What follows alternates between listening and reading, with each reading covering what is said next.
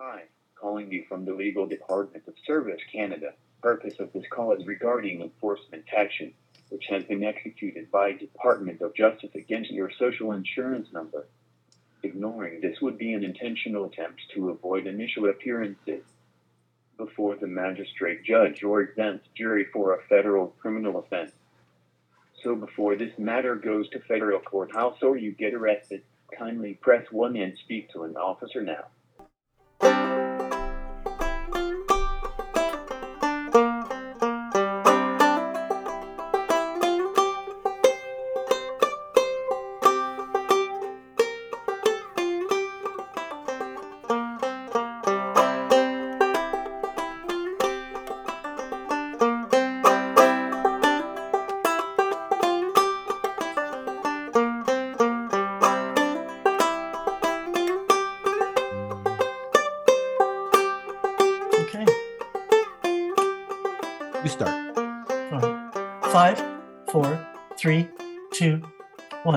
Hi, Candy Minx here in Chicago for the Agency Podcast. Hi, Eugene.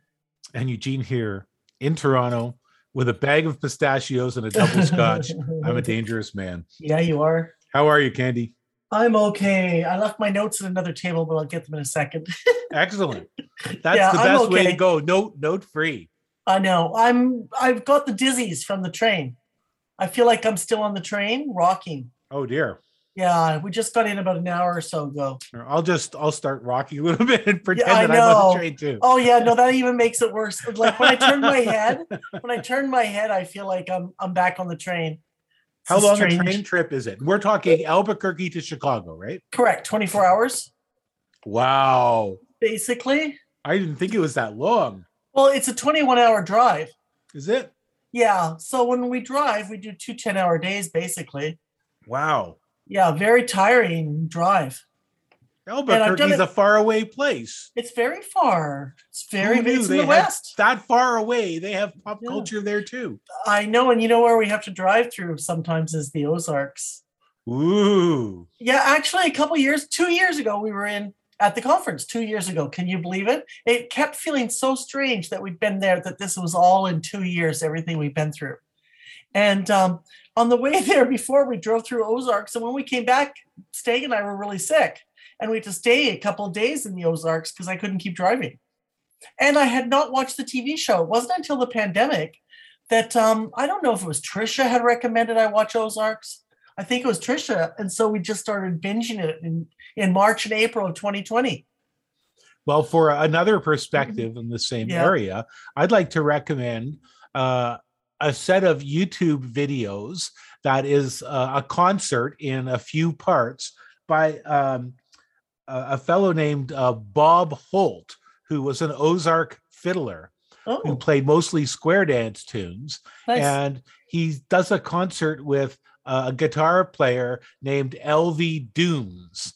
Mm. And um, Elvie's also a fiddle collector and nice. uh, seller. And they both wear the official seed company hats that you have to wear cool. if you're an Ozark fiddler. Um, and it's, first of all, Bob Holt is completely charming, totally, totally charming. Um, he's, he does some of the things that, I guess he's fairly old when, when he does this concert, and he does the things Well, I, my dad used to do these things. That's why I associate with old people, because okay. it's stuff my dad used to do. Like okay. in the middle of his concert, he takes takes a napkin or a handkerchief out of his back pocket, blows his nose in it, stuffs it back in his pocket. This is the kind of thing you do when you're delivering a concert. Right, which you probably, some people would choose not to do that, yes. Some people might. Anyway, yeah. I, he's a charming guy, and uh, there's there's he takes questions and talks about um, you know how they play music in the Ozarks, which is fast. They play very very fast, um, and he plays a number of different tunes, and it's totally delightful. And if you just search uh, on the YouTube machine Bob Holt concert, you'll find it. Okay, you know why they play so fast? So the devil can't catch them. Well, there you go. I was going to say, or the Kansas City mob. Um, and you know I think it's funny? The same reason why you put uh, rattlesnake rattles in your fiddle, just to ward off the devil. Because when devil. you play the devil's music, you know, you're getting into dangerous territory. That's true. You know, and if if stuffing a rattlesnake rattle down your fiddle keeps you away from the, the burning fires of hell, I think it's worth it. Yeah, when we drove... What the heck? Um, what the heck? When we were driving, there's a big sign in the Ozarks called Uranus Fudge. Out of this world. I'm trying to swallow a little sip of scotch without it coming out my nose. I'm not making that happen. I was like, we're not stopping for that fudge. Ah. It's a huge company. Seems like it's wow. pretty popular. They had billboards everywhere. Well, in the middle of Idaho, there is a, a, a town, I think it's called Arco, which was the first nuclear-powered community in uh, in the United States. Oh. And uh, there's a there's a place there called Pickles, or at least there used to be. I assume Pickles is still there. I don't know. Yeah, I um, lost and you. They serve something called an atomic burger. Wow. Yeah, and I ate a, I ate an atomic burger. I've totally lost you on the video here. Oh, you can't see me. I can't well, see you now. I touched a button down here, and well, I lost it's you. User error because I yeah. can see you and I can see me. Can you see me looking for you? I can see you. Yeah, you're looking. I'll try an arrow Try the back. view button. The view button. Yes, in the top right of your screen, it says view. Oh no, I'm I'm way out, I'm way past that point of no return. I'm like got an advertisement for Zoom here. There's nothing I can choose to do. Oh well, I guess I'll just talk to you without looking at you. I'm sorry. Okay. Well, I get to look at you, and you don't clues. get to look at me. That's I know. A, I'm so. It's so rude. Deal. I know it's not fair. It's really frustrating. But you know, it is user error. Oh, I found you. I found you. Ah, found what you. was it? Oh, there we go. Yes, it was user error. It's my fault. It was nothing else. I somehow pressed a button that took me out of a camera vibe. All right. Oh God. Just out of curiosity, did it yeah. have to do with the view button? No. It okay. had to do with that I didn't realize I had another window, and I actually touched another window. Oh, covered up this okay. So really, I didn't break anything. I just thought I broke something. So you've been in Albuquerque. Tell us all about it. Well, let's see. I'll try to tell you about it. I'll just um, drink scotch gone. and listen. Good. I love that. I, we've been gone for a week. We went last Monday, and we got into town and um, took one. We took it, stayed in one motel, went and got. We we have a routine. Um, the train was amazing. It was so good to be on the train. It was it was sort of busy, but not too busy. And they've changed a few things because last time we went on it, um, I didn't want to keep eating in the food car anymore. I wanted to get food in my room because I got exhausted talking to strangers because apparently I'm just a introverted um, freak. And, uh, you know, the first couple of times you sit at a table of people, it's kind of fun, but then you just don't know who you're going to be sitting with. Ah. And so um, I was really worried about it, plus COVID. What's going to happen now? Are we going to sit at the table with somebody? But no, they what they did was before um, the pandemic, they had just around the time they were going to end, just before they opened up again, they were ending the shared eating. Everybody was going to eat in the room. And it wasn't really because of just COVID, but because they said hipsters didn't like meeting strangers. millennials millennials Those wanted to madcap hipsters. I know the millennials wanted to sit in their room and use their screens and eat in their room. They didn't want to sit at a shared table with people. So I thought that was funny because that's exactly how I felt. And um, and I am not a millennial. So then now what they do is it's just people. You don't have the whole train eating there. They, you used to be able to have the whole train eat in the dining car. Now it's just for people who have rooms. Ah. Um, so, and that was fine. And we had our own table because of COVID. So we didn't share tables. So then I was like, great. Cause otherwise I was going to eat in our little booth. We had, you know, a little half booth, something kind of cool. Somebody had told me that you can get this bid when you buy your seat on a coach, let's say a coach train. And just before your, um, your, your train trip comes up, you'll get an email and it'll say, do you want to bid? And you get to bid between a certain amount of money to, um, see if you can upgrade. So I did do that. I bid something that I thought I could live with, and we were upgraded into a room. Hey, that's so pretty good. So fancy, but Stag and I didn't use the shower. We had a shower and a washroom, but we didn't use the shower. We were afraid of it. First you- of all, the door kept popping open. And then it looked, it was, listen, it was a little bit scary. It was so small, Eugene, and you're shaking around. I just didn't think it was, I don't know. I might have tried it if Stag did, but he refused. Well, a few years ago, when, yeah. when Sheila and I went to uh, to Vietnam, we went on a, a pretty darn good tour.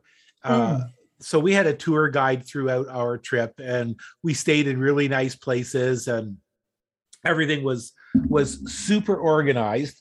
Mm-hmm. Oh, sorry.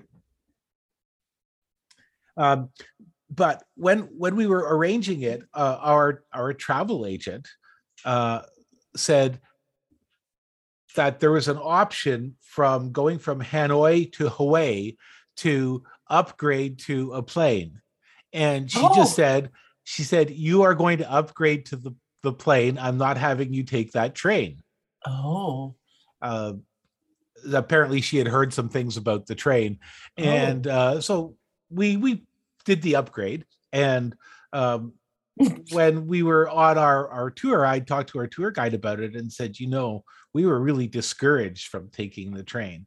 Uh-huh. And he said, oh, you know, it's an old train, but the train is is okay. And then he stopped at a convenience store so that everybody who was taking the train could get a plastic cover for their bed to, to separate themselves from the wildlife that oh, might be on the train. My God, like a bed. And I'm like, oh, thank God we didn't take yes. the train. It's, it's overnight. And if you have to worry about creepy crawly things, I don't want oh, to do that. Oh, yeah, that um, is scary. Uh, now, the people who did take the train told us the next day that there was, it wasn't a creepy crawly problem, but the problem was it was an old train and you went back and forth and back and forth and chugga chugga back and forth, like for the whole, the whole journey. Mm, and it, mm-hmm. it got to be pretty monotonous. Oh, where we took the one hour flight to Hawaii, mm-hmm. and our guide had already given us the name of a vegetarian hot pot restaurant. So we went in. Excellent. And got hot pot in this wonderful restaurant in Hue. The food was so good. There was just so many things to go into this hot pot. Nice. Uh, wonderful variety of, of flavors, and pineapple in the hot pot too. Really delightful. Ooh, delicious. Yeah. yeah, I bet that was good. So that was my non-train experience. Yeah, your non-train experience. Yeah, well, this train was pretty comfortable. It did rock around. Like I say, I'm really shaken up. I can still feel it. I'll probably feel it all through the night. Um, and it happened when I got to Albuquerque too. It took me a good day to get out of it. And I don't know, no, normally get distracted by motion travel, but I was very distracted back and forth. And we were all really tired. I don't know why, like I'm used to being in Albuquerque. It's a much higher altitude of about five and a half thousand feet. So it's up, up, you know, Chicago's at zero. But um, I really felt the altitude this time for a couple of days. Yeah. Everybody did. And I wondered if it's just because of the pandemic that we're just not used to doing much. I don't know why. But, you know, Steg and I have been traveling. We, I didn't feel that tired other places I went to. It was pretty tiring. But we had a great time. We saw so many people. We saw our conference friends that we've made over the years that we know year after year. And we go out for all That's kinds of... That's kind of good. You could have dinner together and stuff like oh that, Oh, my right? God. Our dinners are ridiculous. They're just ridiculous. We find the, you know, really great food. And we went out for tapas a couple of times and French food. And um, a couple of the people really like wine and they're very good at choosing wine. So it's very exciting. Excellent. And uh, we made new friends too. So that was a lot of fun. And how did and in that, fact, how did it go delivering your paper? You know what? It's probably the best experience I had giving a paper. I don't know why. I just felt like I was really comfortable. I, I was nervous. I was super nervous, but that's not what I mean. I expect to be nervous. I like being nervous. I think that makes your voice more yeah, of course. lilty yeah. and put some life behind you. I wouldn't want to be just like blah, blah, blah. But I felt so confident about what I had written and what I was doing that I just kind of enjoyed it. That's great. And, that that yeah, just means you really ad-libs. know your stuff and you're, you're comfortable like talking about it. I did feel that. And I felt like I was able to add things on the fly if I wanted to or change gears. And I had a lot of fun. And, and I heard some other great papers. Yeah. Okay. Oh, and also, did you participate in panels this time?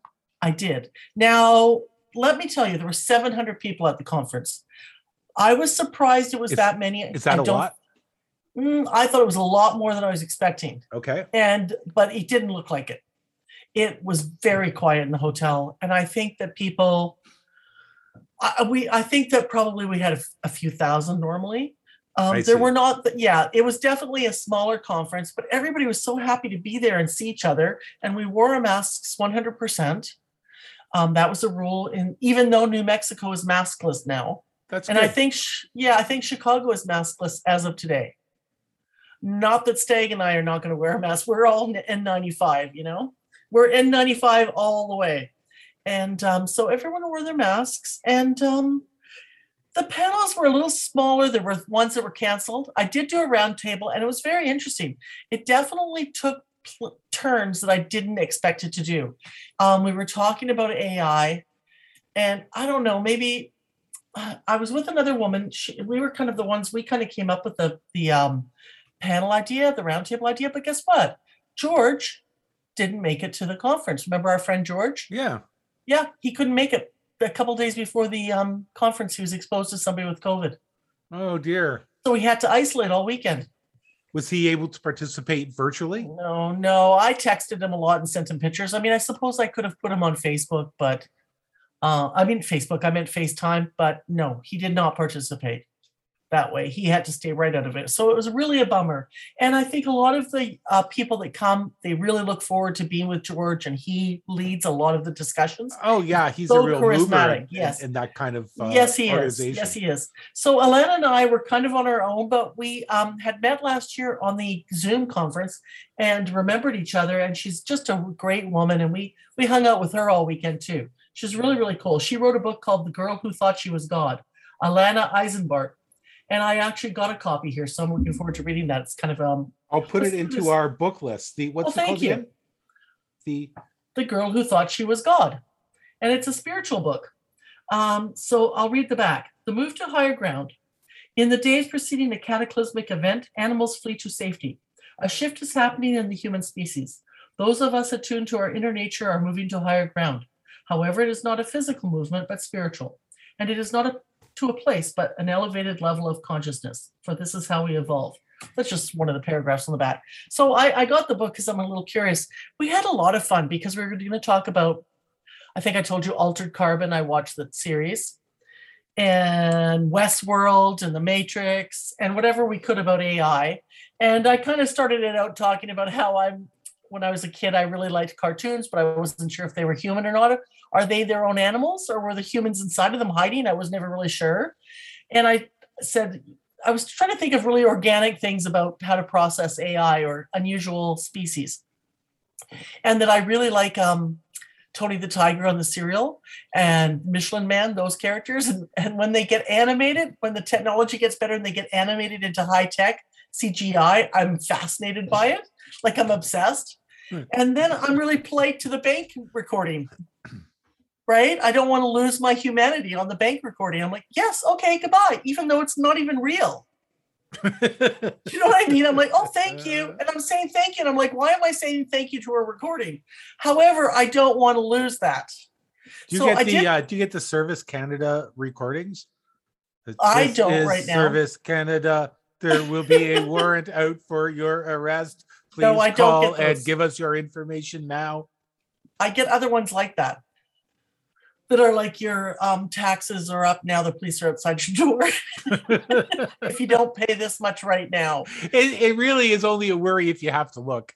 Yes, yes, and it's only a worry to them when I say I'm taking your phone number and this is a scam. Click. Um, yeah, the, the, they never worry about finding your money. They just take it. They don't phone you. The I R S doesn't phone you or Canada taxes. They just bill you. Uh, yeah, so then we had it somehow. Um, one of the fellows in the round table started talking about, which is a game I'm familiar with, is Skyrim. Um, but he talked about the whole series of this this game, this um, C G I game, and how it's you build up your consciousness. I, I, I can't explain it, but it was pretty fascinating. We got into this talk about somehow it got really to. Um, What's the meaning of life and consciousness and love? I, it's not at all what I expected, because I've kind of said in an ironic way, why don't we create um, an A I that is like a Buddha or a monk? Like, if why don't we create an enlightened being? And, well, it didn't go over very well. Everybody looked at me like, why would you do that? I went, well, I mean, if we like that sort of thing, shouldn't we make an A I? It would be a great teacher for us. We could ha- just have them around with us all the time. Sure. um, yeah, so it's just a crazy discussion. It, it went all over the place, from Thomas Merton to Westworld to um, how come everybody thinks A I is always going to be evil, or is it going to be boring? You mean it's not? I, I say don't do A I. I'm against it. I'm very dead against A I. Don't believe in it. Well, you know, in the Go world, uh-huh. since since A I started beating up on the best professional Go players, yes. A I has really become sensei A I. It's become uh-huh. the teacher. Well, there you go. That's and a lot of the go. top players, they they become better by studying mm. A I. And so um They have uh, they have a name for the best player in the world right now, a guy named uh, Shin Jinseo. Um, they call him um, something like Mister A I. Yeah. Um, yeah. You know, are you even human? I think yeah. when he beat yeah. up on uh, Kajay, uh, another top player, um, the other day, and Kajay's comments were, "Are you even human?" Yeah. Like no, nobody can play like that. But well, I mean, he did it by studying the A I, and yeah. the A I, of course, continues to learn. Right. That's the thing about that kind of machine learning. It yeah. just gets better. Yeah. And I guess that, that ties into why not make the Dalai Lama, a type like the Dalai Lama or a sensei into And why not? A I like that. It why would not? be really good to have a spiritual advisor exactly. that you could, you know, instead of saying, "Hey, Alexa, turn on the lights," you could say, "Hey, turn sensei, on the light. I'm having an existential crisis right now. Can you help me through it?" Right, right. That would be really handy. It would be. And, you know, you I'd probably end up with like a spiritual advisor who's like, "I'm busy now. I'm having dinner." Well, they don't eat dinner that we know of so far. So you're you're good there. Did they did the uh, uh, the artificial beings on Westworld eat? I don't recall them eating at all, actually. But they drank whiskey, didn't they? So maybe they did eat, because they were in the saloon all the time. So maybe they did. I think they drank whiskey, right? Well, that's so they next, probably did eat. Next time you go for a, for a dive at uh, at Westworld, see if they eat anything. I'm going to have to take notice. Yeah, they probably do, because it, it would add to the realism. It wouldn't be very believable if they weren't partaking in food. And they do have some human to them. They're part bodies, so they probably need food. Right, they're part A I, part human beings. Like they have um, um, three D flesh or something, three, three D printer flesh of some kind. Apparently, Shin Jinseo looks just like a human too. Oh, okay. That's hey, cool. I knew, completely yeah. changed the subject here. Yeah. On your recommendation, uh, I started watching the. Uh, well, Sheila and I both started watching the Jack Reacher series. Oh, how was it? You know, it's fun, light entertainment. Yes. I, I put it in the same bucket as The Closer, uh, Justified. Yes. You know, um, somewhat dysfunctional um, mm. protagonist. Um, in this case, I mean, the Jack Reacher stories are really, they're just a, a different environment for Kane and Kung Fu, wandering yes. America looking for adventures. It, it right? really it's, is like Kung it's Fu. It's exactly is, the same storyline. Exactly the same story. Right, except it that is. it doesn't have like go back to China and learn right. how to walk on rice But paper. He goes back to the war when he was in the military and different oper- throughout the books he goes back, and it, was, it didn't in that series, but in some series it does go back to, um, you know, when he was serving. Oh, and you yeah. know, it's not bad. There's a little bit of chemistry between uh, between Reacher and uh, was it Roscoe, uh, uh-huh, uh-huh. who's like the Starbucks character, right? From Battlestar Galactica. Reminded me right. of her in any case. Right. Um, in any case, you know, the writing isn't the, the, the top level writing. The acting isn't the top level acting. The series is fun. Yeah. It rolls along at a nice pace. Exactly. It's exactly. Uh, if you want to just unwind and and watch watch some, you know, action adventure hijinks, it's mm-hmm. the kind of series for you. I would I would recommend it at that level. Just don't don't be expecting high art here. I agree. Totally. Um, but if you do want high art, you sent me a message and we watched it. Steven Soderbergh's movie. Uh, No Sudden Move. Yeah, boy, was that good. It was, it was that quite was the cast in that film. Quite huh? the cast. Hold on, I'm going to get my notes. Okay. Candy's got to get her notes. Uh, th- this is a two thousand twenty-one film directed by Steven Soderbergh, starring, uh, among other people, Don Cheadle, uh, Benicio del Toro, uh, David Harbour, John Hamm, Kieran Culkin, Matt Damon, uncredited, and Roy- Ray Liotta. Yeah, what a cast. Um, everybody was so good. And the way it looked, did you notice those weird angles? Yeah, it's set in Detroit in nineteen fifty-four. Yeah. Um, so it had lots of uh, lots of atmosphere, uh, beautifully filmed for sure. Uh, I got a little bit frustrated that these guys, like, it's a story about a bunch of uh, low-life crooks that, mm-hmm. that are brought together to do a job to get a document, and mm-hmm. everything goes to shit, and it has something to do with the automotive industry. Yes. Um, yes. Did I get that right? Yes, you um, did. It, I just got frustrated that these guys were just so out to lunch all the time.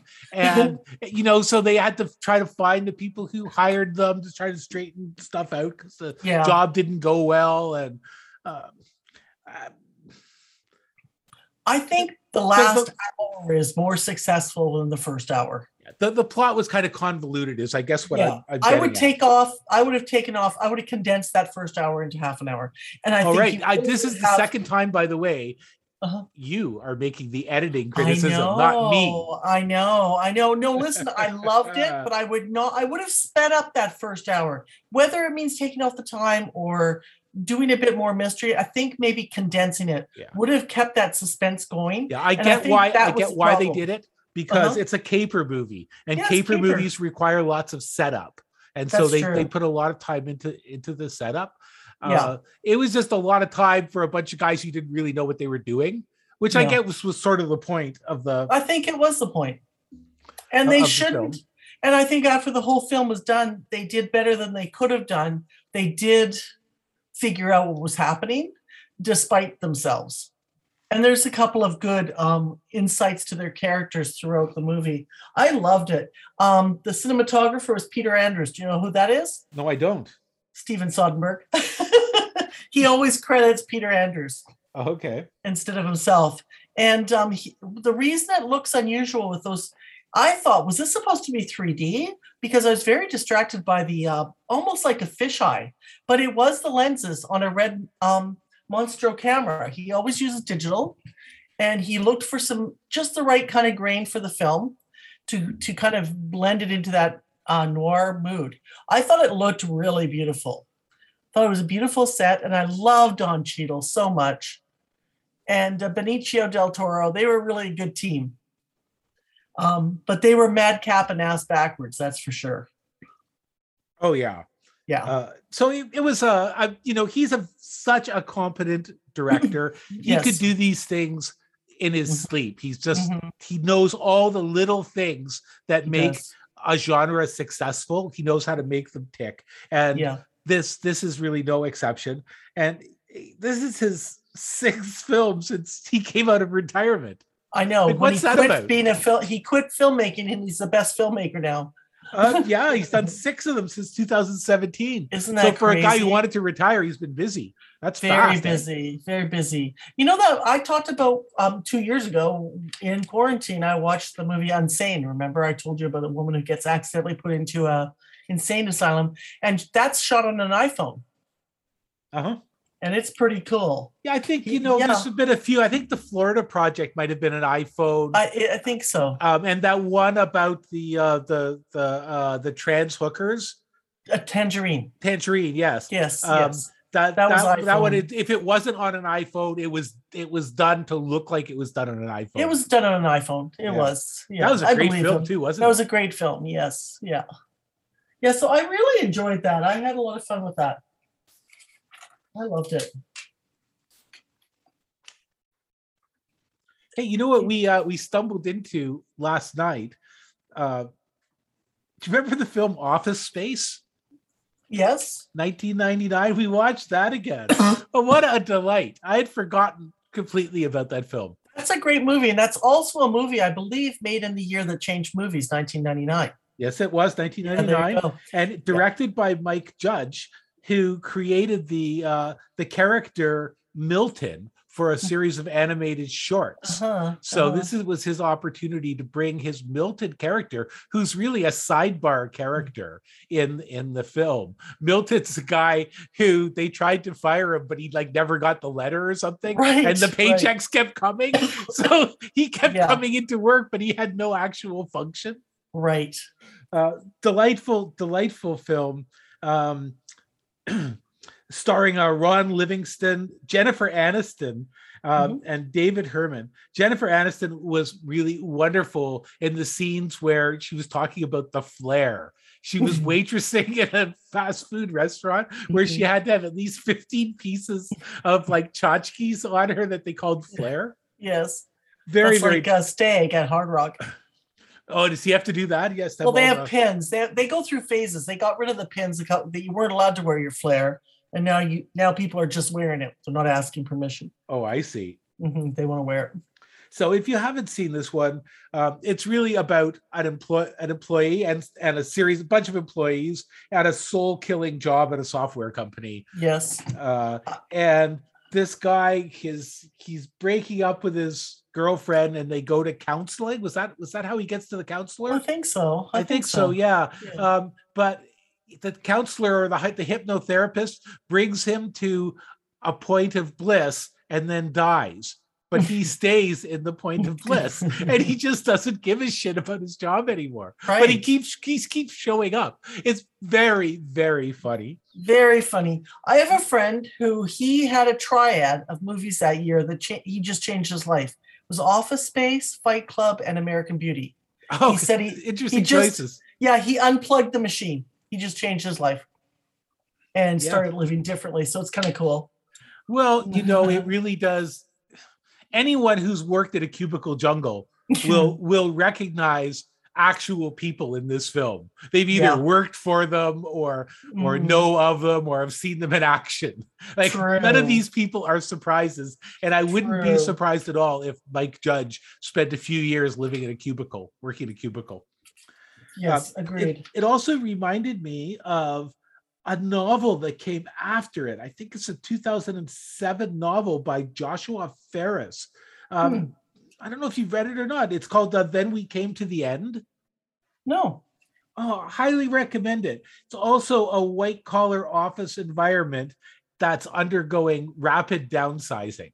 Oh. And, and the author uh, is one of the characters is the narrator and refers to people getting downsized either as Um, you know, Jack was shit canned today, uh, or or he was walked Spanish. Oh yeah, I know what that is.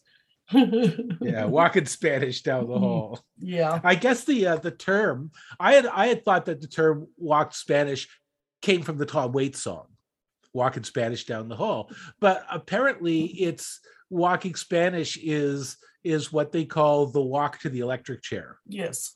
Yeah. Yeah. Uh, yeah. I didn't know that. I just doing my extensive research for the podcast. I just uh-huh, good.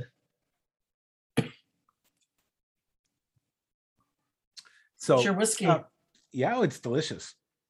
Um, yeah, you know, both both Office Space and Then We Came to the End really riff on that horrible time when a company is playing musical chairs. Mm-hmm. And you really don't know if you're going to get fired tomorrow or why, um, yeah, you know, or for what stupid reason. Um, and I can tell you, as someone who worked in an environment where that kind of musical chairs was happening, it's just a horrifying, horrifying. It has to be experience. So depressing to not and not be able to tell people they're about to get fired, and you know it. Where where I worked, um, and I never, I never knew people. I, I knew by intuition it was okay. Going to happen. Okay. Well, and also there was we we had a bunch of boardrooms in the place that I worked, and you would book the boardrooms online. But because there were lots of meetings, mm-hmm. there were it was hard to get boardrooms. But there was one boardroom that was the size of a bathroom that no one ever ever booked. So if you came God. into work in the morning and you saw there were people in the in the boardroom that you didn't recognize, mm-hmm. Mm-hmm. you knew someone was getting it. right? They mm, brought in the hitman. Terrible. Right? And then they had someone who worked at, at H R that we referred to as the angel of death, because she would like be seen around yeah. your area before people got walk Spanish. Oh, terrible. You know, she would she would be yeah. the person who would come in um, before someone starts work and put the post-it note in their computer. Please meet me in the H R office. Which is the bathroom. Which, size room. Yeah. Whatever. Oh, that's um, terrible. Oh, yeah. And when they were doing it at the place where, where I worked, they didn't even have a cleanup squad. So um, when they fired my boss and my boss's assistant, mm. um, my, my boss's assistant had a coffee going. And I watched that coffee evaporate a little bit more every day. And I decided early on that the one thing I was not going to do is clean up the mess of, of a shit canning. That Good was that was just not going to happen. Right. And so I was going to let every ounce of that coffee wow. um, disappear. um, and as well, there was, I worked for someone who collected a lot of paper. There were mm. files on everything. And mm. when... they downsized her out, you know, I told the executives, look, there's a lot of paper here that someone's, you can't just leave this paper out here. There's files on who knows what. So somebody had to come down and spend a couple of days going right. through all like right. mountains, mountains of files. We, right. we used to live by so much paper in that world. Oh God! Ah, I feel better now. I've just I don't normally talk about that job, you know. Yeah, that is a sad. It was a fine job. enough job. I mean, as jobs go, it was it was pretty good. But but boy, you get me talking. I just have to do a little bit of uh, a that little sucks. bit of uh, a qigong here, some calm yes. blue ocean. That's right. Get that chai, that qi flow happening. Steg that's just right. brought me a water. That's just like say if you were wondering what I was doing. Well, there, that that was pretty coffee. good. It would have been I better know. if he brought you a scotch, but I know, but I, I think I drank a lot this week, so I'm taking the oh, night okay. off. Oh God, we had so much wine going. We took wine on the train. We drank wine. On the, they, oh, they give you a glass of wine with your dinner. Nice. On the train, it was very nice. That's good. That's good. Not mm-hmm. bad at all. It was great. So I, I've got to clean out a little bit. Got to dry up a little bit. Definitely need to hydrate.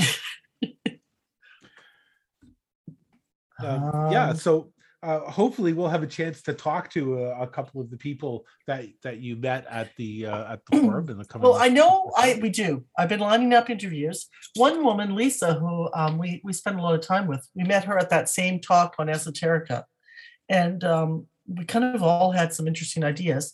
And um, she's gonna. I saw her paper, and it was on Meta, Mennonite food. And I couldn't help but think how great that is for our podcast, because it's kind of going to be like our comfort food diner with um, yeah. an academic approach. Or I would love to know about waste. Mennonite food. I don't really exactly. know very much about it, except that I've eaten a product that was marketed. I think it was from Saint Jacob's, and marketed as Mennonite salami. Mm. And and I thought I had Mennonite bacon, and it was delicious. Yeah, I know the this stuff, this Mennonite salami stuff, was pretty rockin' good. Pretty rough. Yeah, yeah. Sure. So she she had so I think it'll be very interesting. I think we'll have a lot of fun, and we'll probably have that next week. So I am lining up some of the people I I met. I'm gonna watch the Beatles, and hopefully we have a fellow. He presented a paper on the Beatles regarding the Disney. Remember I told you I had the Disney app and I was gonna subscribe to it and watch the famous the new Beatles thing that came yes, out. Yes, yes. All eleven hours ago. of it. Hours and hours of it. So I'm gonna try and do that in the next couple of days. I would like to I would like to watch the three hour version. Yeah, that's right. right. Like, like somebody does some well, editing of like seven or eight hours of it. Guess it just what? gives I'll, me the choice bits. I thought on the train today I would film it on my phone for you and just text it to you. Um, I think I may be able to uh, to see it. I don't know. I haven't been able to see it yet.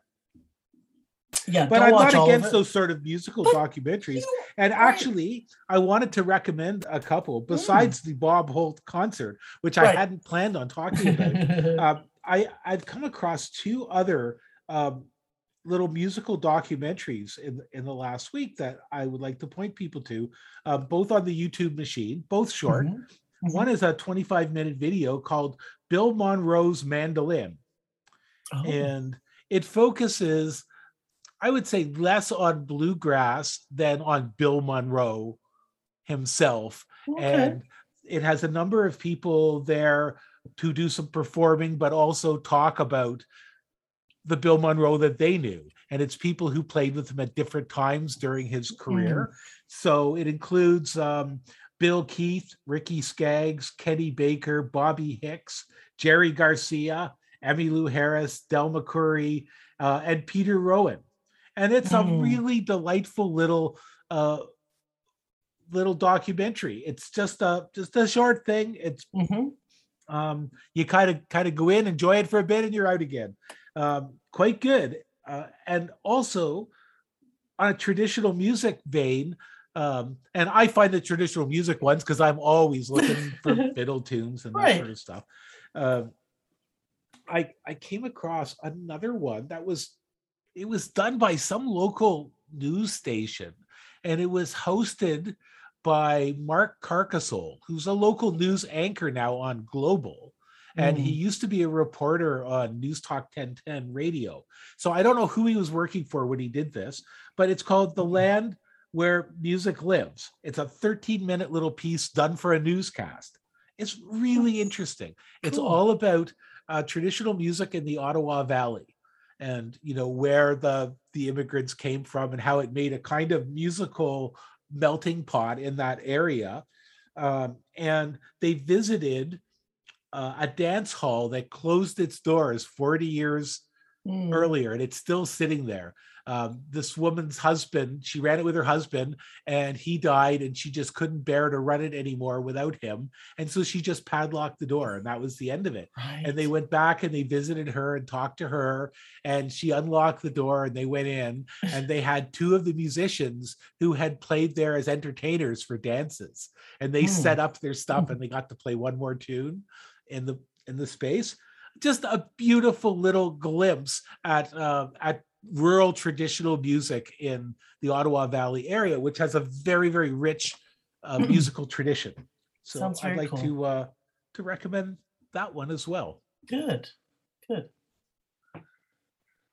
excellent. Oh, two two other people I think that um, we've got lined up as one. Um, Deb and Stacy, they're going to talk to us. Probably two different interviews. Uh, the first one, women in the military, and then a second one on war and culture, maybe down down near the end of March. But well, I, I guess that's, to, those are timely, aren't they? Isn't that crazy? Yeah, they, I've seen her talk on women in war and trauma in the past at other conferences. And we met outside, and I just, you know, had a card on me and said, "Look, will you come on the podcast and uh, and give us a chat?" So yes, it could be, it is timely, and um, they're feisty and they're very interesting. So that should oh, be good. And the other one is a that. woman who gave a paper on The Killers, one of my favorite bands. Do you know The Killers? No. Oh, they're great. I'll make you, I'll send you some videos. She just analyzes their lyrics, and it, it sounds really fun. So she'll, she'll probably come and spend time with us too. Well, okay. I'm I'm mm-hmm. game for uh, I'm mm-hmm. game for uh, any visits, and I'm yeah, sure and there might uh, even be more. That I, I just took a lot of cards and talked to a lot of people, so we'll just see. Sure, we'll just see. We'll get people on for sure. I love it. And um, you know, there's speaking of trains and stuff and music. There's a train ride that happens in. It goes from Gateway Gate. What's it? Oh, um, no, Trinidad, Colorado to Raton, New Mexico. And they do a train in the summer, and it's about nine hours, and they play music and they perform along the way.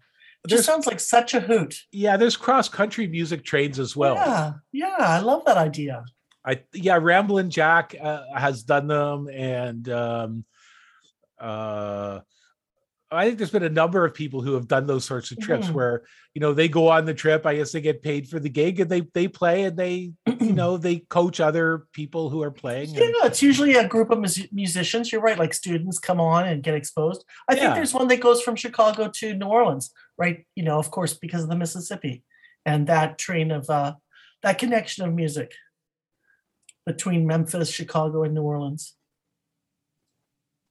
Well, and, and, That's that's a very interesting. I mean, the train is so key to the history yeah. of American music, isn't it? It's true. Really, very trains, true. Cars, whiskey, yeah. women, and money. That pretty much. There you go. All of our favorite things. Trains and cars first. Yes. But really, I could think of dozens of train songs, uh, and you know, and in in fact, I think the first song I ever learned the lyrics to. In my mm-hmm. earliest memory, yes. it's it's driving up when I was finally old enough that my dad and my brother agreed to take me fishing. And I'd be in the back seat of my dad's station wagon, mm-hmm. which had two speeds, off and eighty-five miles an hour. Man, he drove that thing fast. And we'd be roaring up the highway to some trout fishing spot. And mm-hmm. my dad and my brother would start singing The Wreck of the Old ninety-seven. That's and so, good. Of course, you know, I I learned the lyrics. And right. to this day, I, I mean, I could, I'm not going to, but I could recite all of the lyrics right. of, cool. of uh, uh, uh, The Wreck of the Old ninety-seven. Who's the and, good version you like? Oh, uh, absolutely. The Hank Snow version. There's okay. In my family, there's no question. We oh, all man. think that, well, we all know that it's Hank the, Snow. the Hank Snow version. And my, my dad used to say to me, he'd say, son, you're going to learn in this world, there are two Hanks, mm-hmm. Snow and Williams. Mm-hmm. Snow is a really good one.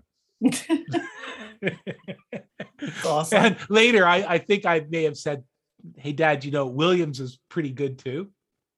But I yeah. I got to know the Hank Snow music because of uh, Of, of my dad's interest in it, right? And you know, later on, I'm back to uh, back to my job back in the uh, uh-huh. in the workaday world. Yes. Um, one of the things I got to do, which was really fun, um, was I was I was working for Canada Post, and um, it was Hank Williams, uh, sorry, Hank Snow's hundredth birthday, and oh. they came out with a stamp. And yeah. so I called all the radio stations in Nova Scotia, and uh, and offered up. Uh, interviews about our Hank Snow stamp. And wonderful. People were so excited about that Aww, stamp. And so they still very much, uh, the people I talked to really identified uh, Hank Snow as being a Nova Scotian. You know, that's he's our great. Hank Snow. Yeah. Uh, it was a, it was a really delightful set of interviews I got that to do. And so really cool. a, a highlight, a work highlight for me. Right. So cool. Lovely.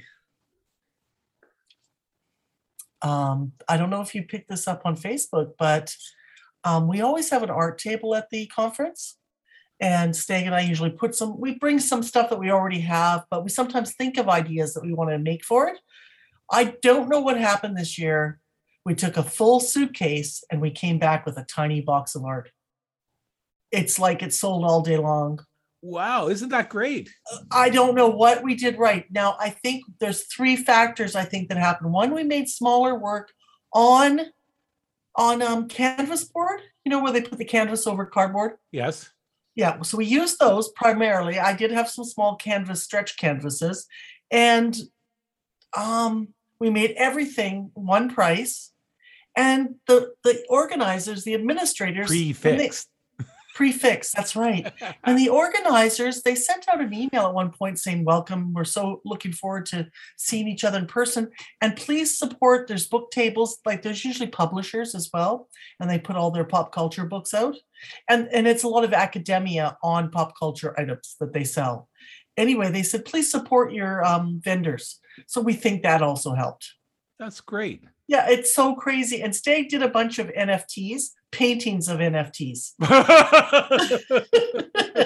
Of course, he would do paintings yeah. of N F Ts. Paintings Holy of Stag. N F Ts. That's hilarious. And they went, they went like crazy, like nuts. So he had such a good idea, and they were easy to put in a suitcase. And we just, I mean, I don't think he could believe it either. We just did very well. That's, and you know, I made little postcards, excellent. And I put them like two dollars each, and. Uh, nine for ten dollars, and they sold like crazy. Well, I hope everyone who bought something also went away with an agency podcast card. They absolutely did. We gave away so many agency podcast cards.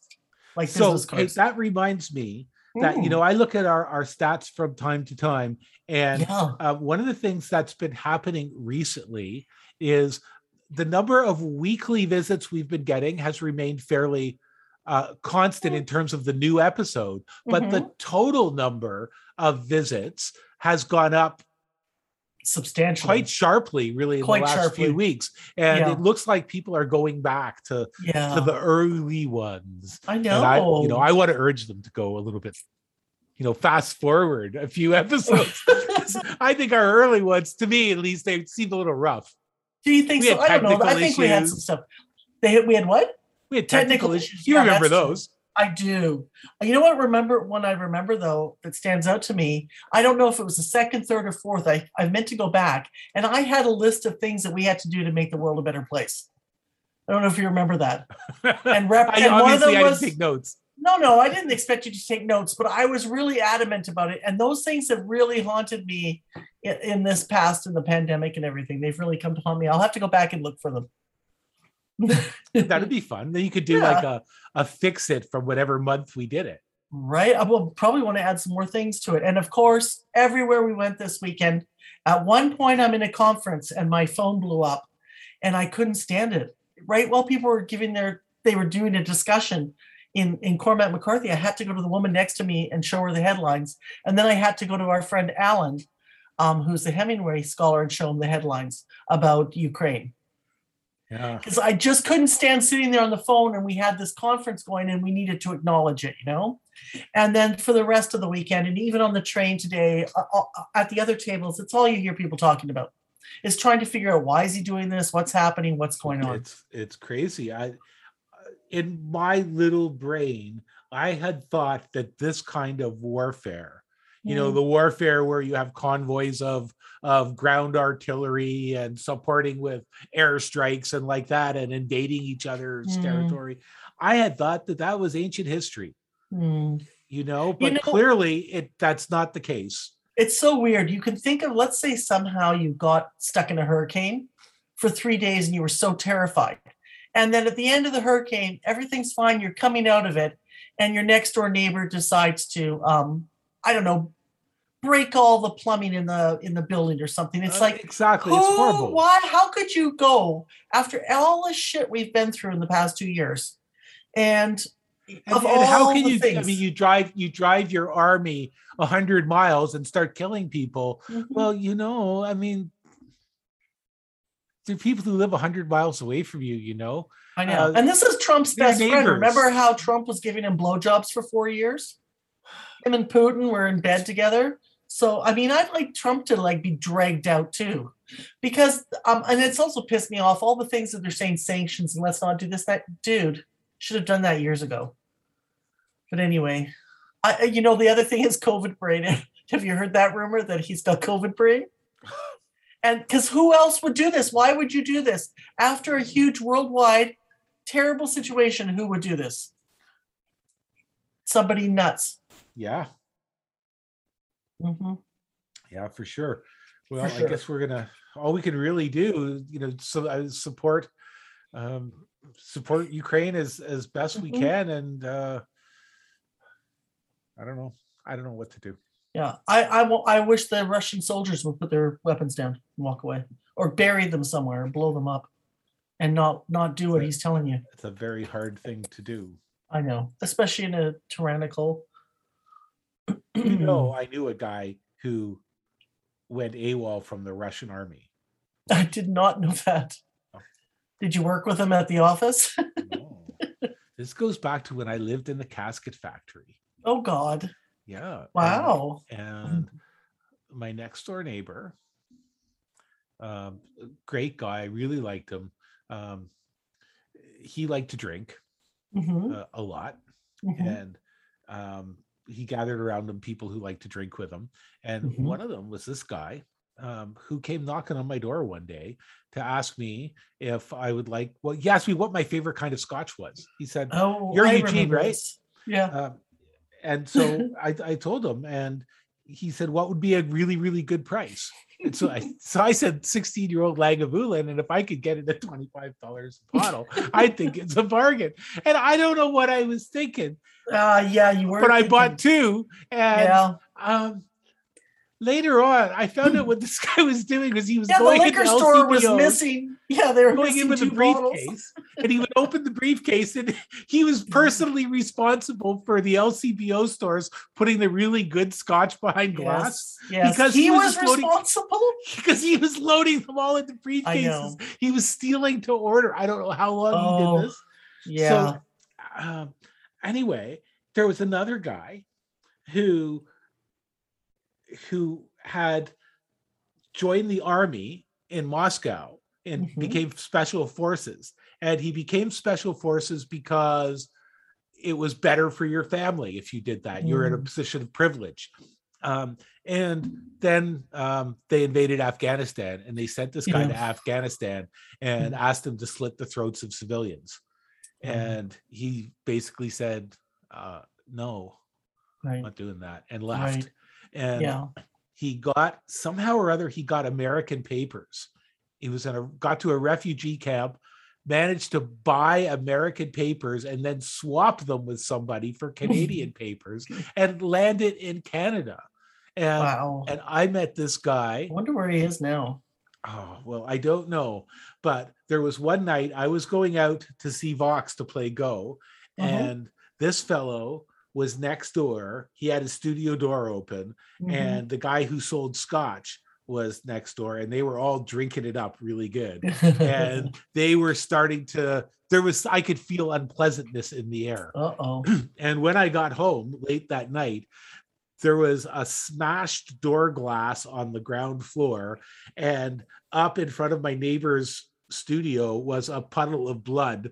Oh, that dear. Um, like, if you saw that puddle of blood, you would wonder what hospital the person was in. Oh dear. And it seems that the, they all got drunk, and the, the Scotch seller made some kind of comment uh, about Russians and Afghanistan. Mm-hmm. And uh, this guy yeah. snapped and beat this guy really badly, really, oh really badly. And then when I got there, uh, my next door neighbor was freaking out. He was going, oh, Eugene, and the cops were here. The cops yeah. were here asking me what happened. Like, why is there yeah. all this blood? And he just said, I don't know. I heard a scuffle in the hallway. Smart. That's the right uh, answer. I never, I never saw either of those guys again. Oh, I don't know what happened to them. Right. Um, right. I know that Johnny Law didn't have anything to do with whatever happened. I, I right. think that, you know, they just, the, the guy was, Peter said he thought the guy was all right. Yeah. Um, you know, like didn't require mm-hmm. serious hospitalization, mm-hmm. but man, he must've been cut up pretty bad. We knew a guy back in Calgary when we were hanging around with all our vegetarian restaurants and health food stores and everything. We knew a guy who had um, been in Vietnam and then had moved to Canada, and he and his friends were in bombers, and they dismantled bombs. They just didn't tell anybody they were doing it. Mm-hmm. Wow. They would drop dead bombs. Kind of cool, right? Yeah. Yeah. yeah so Russian cool. soldiers, if you're listening, go bury those guns. Go bury your weapons and Please. walk away. Disobey, Please. or go kill, or go kill Putin. Although who knows who's worse? I've heard, I've heard some some pundits, blowhards, uh-huh. whatever they are, uh-huh. Uh-huh. Um, suggesting that um the cost of this invasion is huge on Russia, and Yay. um and with with a lot of funding sources cut off, yeah uh, he'll have trouble if he doesn't if he doesn't take Ukraine in a few days. Then he may be in real trouble. He may have right. stretched himself too thin. He may not have money, and he may in fact be in serious personal trouble too. Okay, I guess we're so, gonna find out. Let's yeah. pray. So I, I, I just hope no more people get killed. No in, more kill in, people in get killed. Yeah. Uh, it also caused me to think about, you know, this is happening right on the heels of the so-called Freedom Convoy that held oh, yeah. uh, held Ottawa hostage, and that mm-hmm. Ambassador Bridge. Because uh, they were being tyrannized. Birth because of freedom. And yeah, freedom. I just want to say, you want to see freedom, you just look at you just look at like the seventy and eighty year old Ukrainians mm-hmm. taking A K forty-sevens and going out mm-hmm. to fight the Russians. Mm-hmm. You want to learn about freedom. Yeah. Look what these people yeah. are doing. They're fighting exactly. for freedom. They're not yeah. occupying against an actual totalitarian environment. Yeah, actual. You know, yeah, you, these people you, had you, so much freedom, they could occupy a city for, for twenty-two days while, while yes. people politely asked them to leave right. because they nobody wanted to hurt anybody. Yes. Right. Correct. That's the kind of freedom that we have. Yeah. And they had freedom. They had freedom to leave their houses behind and go on the road for twenty-two days. Exactly. Um, so anyway, and, and by I don't need to get on a just, rant about that. No, those. I'm glad. I'm glad you said that. So praying for Ukraine, praying for Putin to... Uh, stop, and uh, all of the above. Rough times. Rough times indeed. Mm-hmm. If you want to reach us here at the agency, you can email us at the agency dot podcast at gmail dot com. We love your email, and I went and checked them. today, and I was looking for that new message to make me happy, and it wasn't yep. there. And we would like to know your favorite concert and your least favorite concert. We haven't given up on that. Please email us and tell us. Anybody. What was your favorite concert? Your least favorite concert? We did talk about that a couple of weeks ago, remember? Oh, yeah. Or, or the did. worst okay, concert. Never mind. Or did, it wasn't the worst It was the concert. worst. Yeah, I don't know. I didn't really have a least favorite. I just had the worst. Um, with the so we want to hear your worst concert and your very best concert. Do you prefer the stadium environments or the club environments?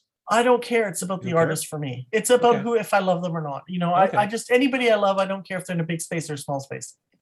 I'm usually too excited, and I try to get as close as possible. Right on.